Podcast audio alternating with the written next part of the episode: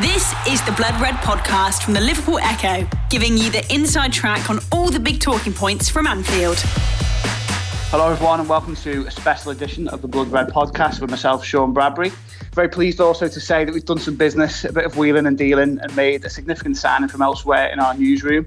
Now, I'm sure many listeners here and readers of the Echo will be familiar with Liam Thorpe, but as well as being the Thursday night out and out goal scorer in the Echo's five-a-side football, he is also our political editor. Um, Liam, Liam Thorpe, he's with us today. Thorpe, how are you getting on? Lockdown um, treating you okay? Well, I'm very pleased to be here. Just been practicing some of my uh, left foot volleys with some uh, balloons in my house, just because uh, you, you, know you, you don't want to lose that sharpness from, uh, from for Thursday night football whenever it eventually does come back. Absolutely. Sam Carroll will be very pleased. You've been you've been keeping yourself in shape for it. Good man. Sam Carroll, who is, he's mocked my fitness on a number of occasions, but he still maintains that I've scored the best ever goal at Echo Echo Five Aside. No, that, that's that's what it's all about, isn't it? At the end of the day, it is when you're uh, right, well, when, when, you were once described as a uh, a sort of uh, Geoff Horsfield mixed with Dimitar Berbatov character. I think that just about sums you up, yeah. But like you say, you know, the goals go in, so you absolutely cannot complain. Exactly. Um, so yes, this is this is us today, and um, what we're going to discuss really, um, the reason why this is a kind of special edition, and, we, have got Liam on, is going to look back at Liverpool versus Atletico Madrid in the Champions League last month. Feels strange to say that was that was last month. It feels like you know so long ago now. But um, as yeah. we're recording this podcast, I think it's been seven weeks since the game. And obviously, plenty's changed in that time with, with the spread of coronavirus and the ongoing fight against COVID 19 across the world. So, yeah, just 49 days ago, 52,000 people went to Anfield on the evening of Wednesday, the 11th of March, to watch this match. Um, I think on that same afternoon, the, the World Health Organization declared coronavirus to be a pandemic. So looking back on it now, I mean, this this Liverpool fixture almost stands alone. I think it was the last major football match to have been played in England with supporters in attendance. Um, there were Premier League games at the beginning of the week and on, on the previous weekend. Uh, and obviously, this has been widely covered, but there was other sporting events with large crowds uh, in that week, including the Cheltenham, Cheltenham Festival with I think more than a quarter of a million horse racing fans across several days. But then a couple of days after Liverpool versus Atletico, all football was suspended in the UK. That came on March the 13th uh, due to the spread of the virus. And then over the next 10 days or so, the government measures gradually began to be cranked up. First, of course, we had the advice that non essential travel should be avoided. Then there was guidance for anyone showing symptoms of the disease to self isolate. Soon after, more significant measures closure of pubs, restaurants, schools. And then I think about 23rd of March it was, was the ordering of the lockdown that we find ourselves in now. So, returning to our specific subject, this game, Liverpool versus Atletico, has, has taken on a particular focus uh, in terms of the potential impact, and we must stress that uh, it's just a potential thing that it may have had on the spread of coronavirus. Um, and it must be said, not only was this a major gathering of people, um, the type of which clearly isn't happening at the moment, but around 3,000 fans also came over from Spain to the game, and, and we'll, we'll, touch on this as, as we go on. But Madrid itself at the time was on partial lockdown with a significant number of, of coronavirus cases as I say, it's, it's important to say no one knows for sure that there's this any confirmed link between this game and cases of the virus. But um, the, last week, Liverpool Council announced an investigation had been launched to look into the match and whether that link could actually be the case. Uh, now, this is a story that Liam, in, in his position as political editor here at the Echo, has followed very closely and, and led our coverage on. So, what we really want to do on this pod is get Liam to talk us through the stages of his coverage, unpack the questions that were being asked before the game, and then everything that's happened since. So we'll do that pretty much chronologically. But before we start, I think, Liam, there's a couple of things we probably just need to address. First of all, it's a kind of issue of, of, of, why these questions are being asked. Can you just kind of set the scene for us? What What's the current picture in Liverpool and Merseyside in terms of coronavirus, and how does it compare to elsewhere in the UK?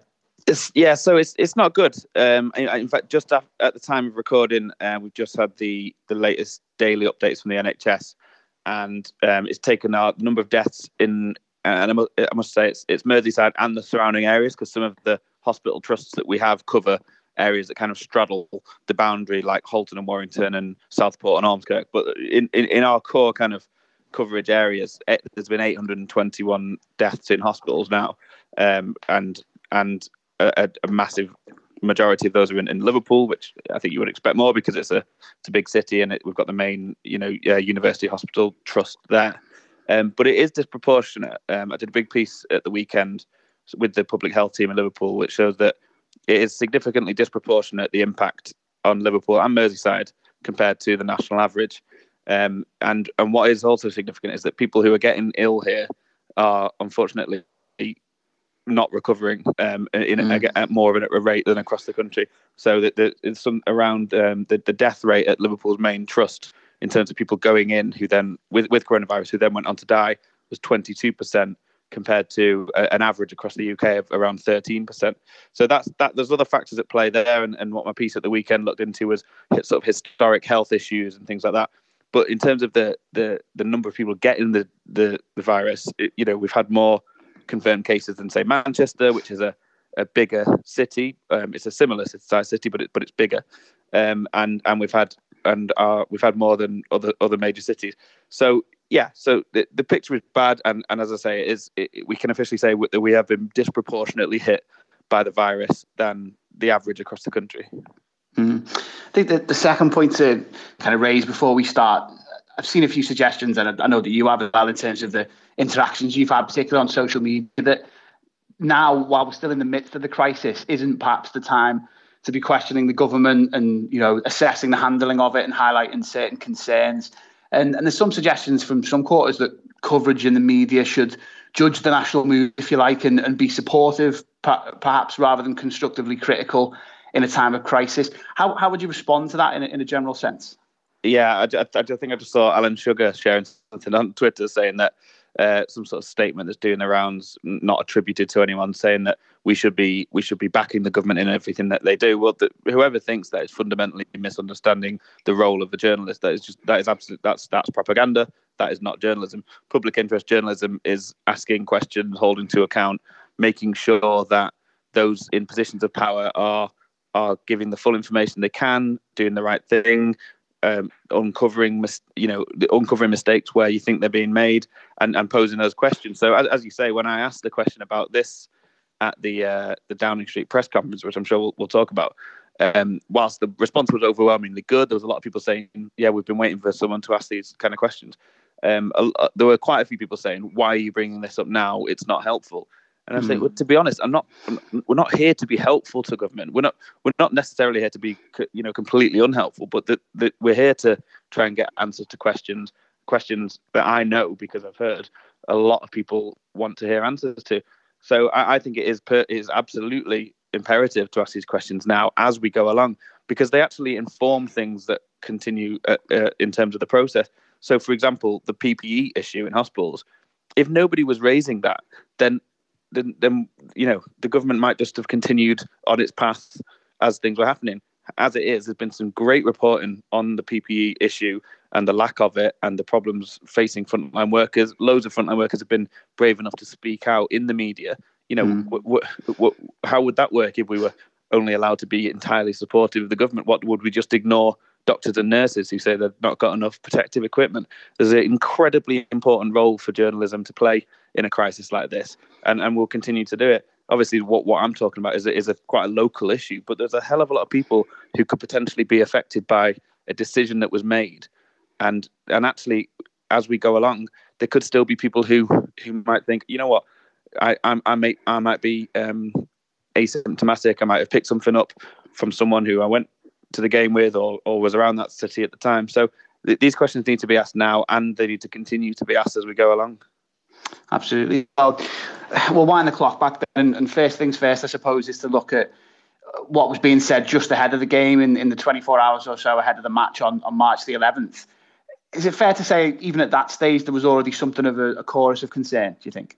Yeah, I think so. Um, so I, I, I've tried to regularly in my coverage give a bit of a shout out to uh, David Maddock, who is the Daily Mirror's Northern football correspondent, because he did a great thread um, the day before the game. I think um, someone someone else had mentioned to me something about you know Madrid being a bit of a hotspot, and I was starting to think about it. And then he did a thread, which was basically just kind of put it all into context. You know, the, this it's quite bizarre notion, really, that you got three thousand fans from Madrid who are not allowed to watch their own team play at home because yeah. of the severe acute outbreak in the city and the, and the subsequent lockdown restrictions, but yet they are allowed to travel across numerous international transport hubs uh, into Liverpool. And I think one thing that I, re- I really want to stress whenever I'm talking about this game is that I actually don't think the game is the main issue.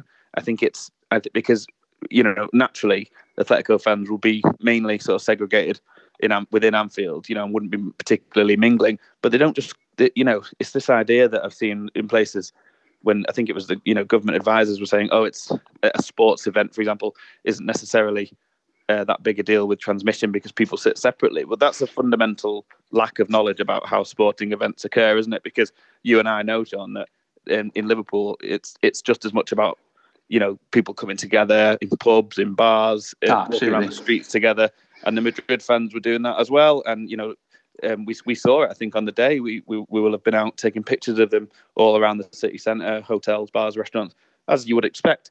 But th- that's that's probably much more of a likely scenario where something could get passed on. If if you know if it's someone working in a bar might picks it up, then then they go home to their family, and, and we know that the rate of transmission was really high at the time.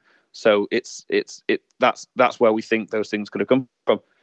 Um, so yeah, so so as I say, once once I'd kind of seen that thread and it kind of helped to crystallize the issue for me, I um I spent the day just sort of trying to get some answers on it really. And uh, Liverpool had put out Liverpool went on to put out a statement. Um, David Maddock had suggested that the club were a bit nervous, and I can understand why because they were sort of in a difficult position really. Um, mm a lot of people saying again, a lot of people saying on Twitter and stuff, oh, Liverpool could have just taken the decision to do this. But I think think that's really, really difficult to make when um, a call to make when the government is specifically saying these events go ahead. UEFA, mm. who hosts the event, you know, let's not forget that UEFA is the the host of the Champions League. They go round from game to game, all their branding at the grounds, all their kind of events team in place, and they they again suggested that it would just go ahead as normal. I contacted the Department for Communities and Sport and Local Government, um, and I contacted UEFA, and both basically kind of pushed me on to the other one and said, "Oh, I don't think it's our call to make." No one seemed to know, um, and it and it and it went ahead. It was even raised in Parliament that night by um, Maria Eagle, and Matt Hancock gave a very sort of you know half baked response. Um, they just didn't seem to think it was a big issue. Uh, but I remember uh, John Ashton. So, for those who don't know, um, Professor John Ashton is from Liverpool. He's a former regional director of public health, so he knows a few things about this kind of area.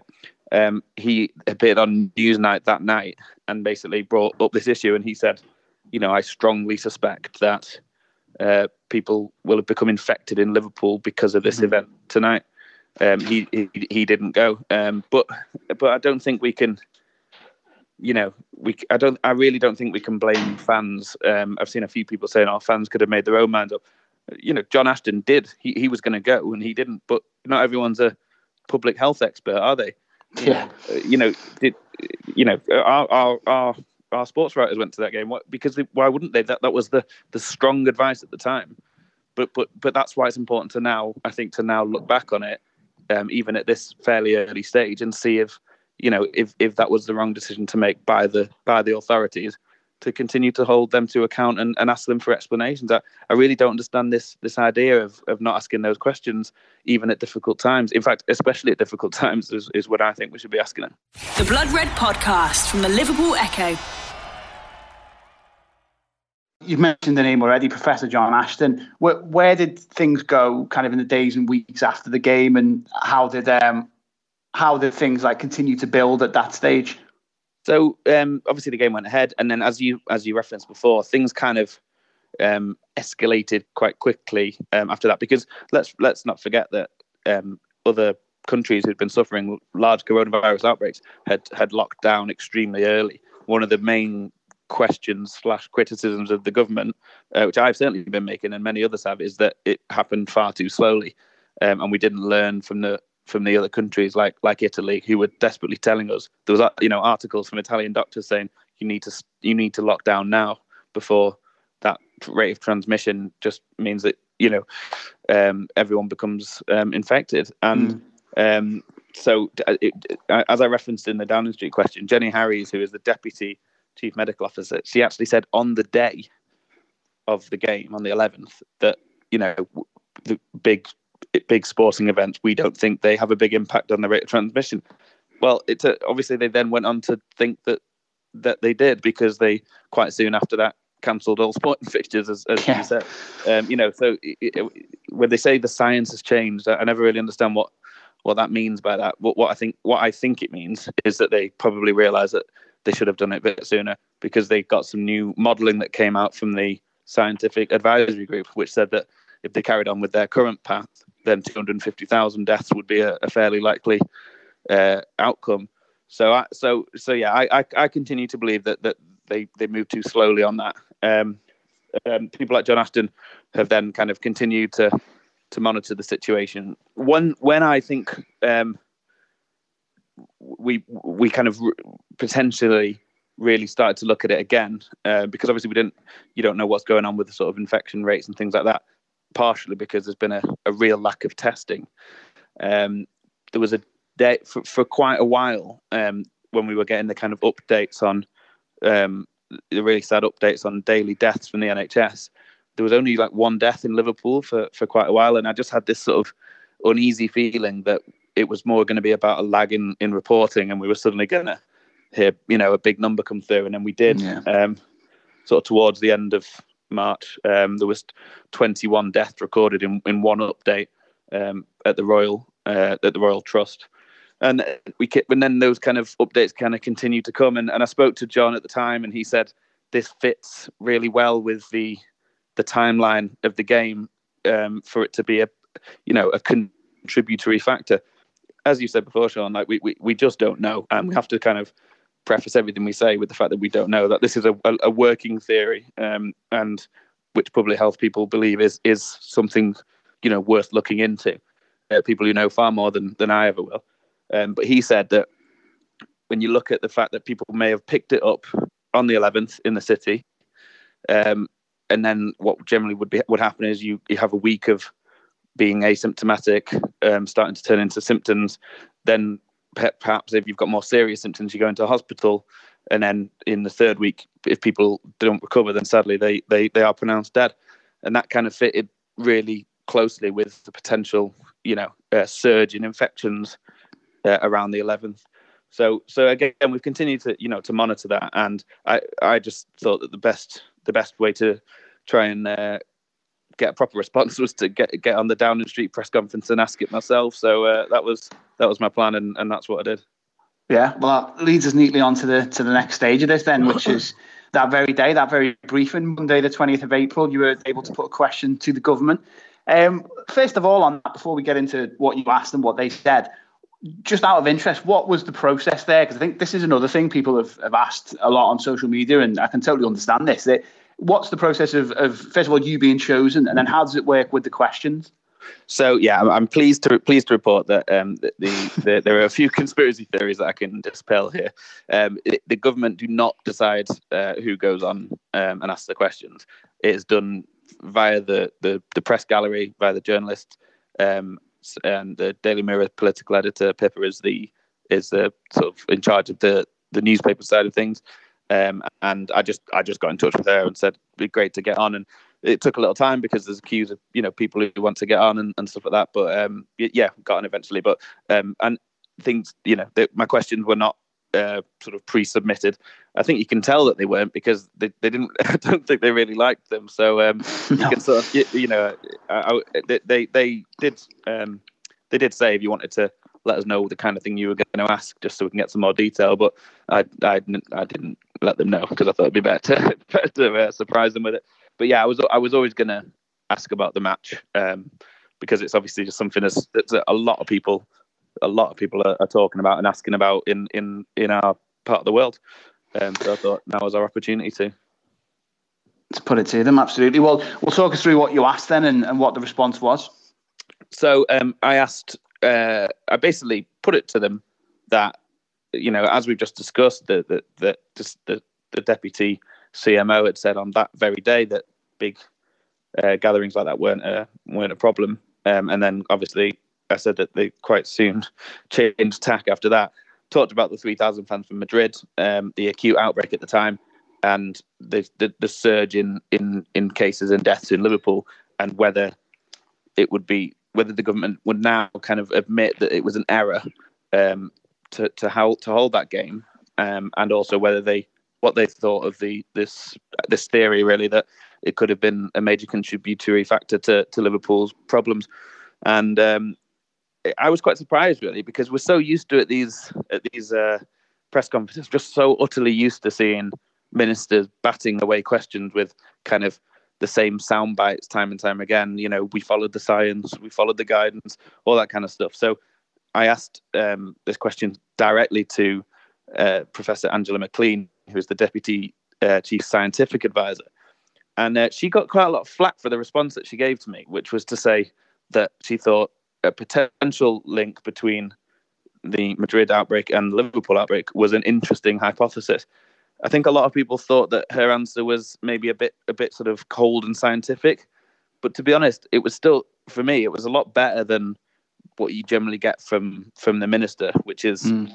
you know which actually went we went on to see because I, I, came back at Rishi Sunak and asked him you know as the government as the government's kind of spokesman what he thought, and he gave me a very much more typical government response, which was you know we we stand by our decision, we followed the science, we followed the guidance, and all that, but what Angela McLean did was she actually kind of entertained the idea, um, which is, you know, I imagine the politicians weren't very happy about because it was pretty much on every every national backsheet uh, uh, back back of the papers the next day because you know um, obviously it became it became a really big story. I mean, it was already a big story, but for them for the government to to entertain it in that way um, did become a big story, and, and it kind of I saw it going pretty pretty mad everywhere, to be honest.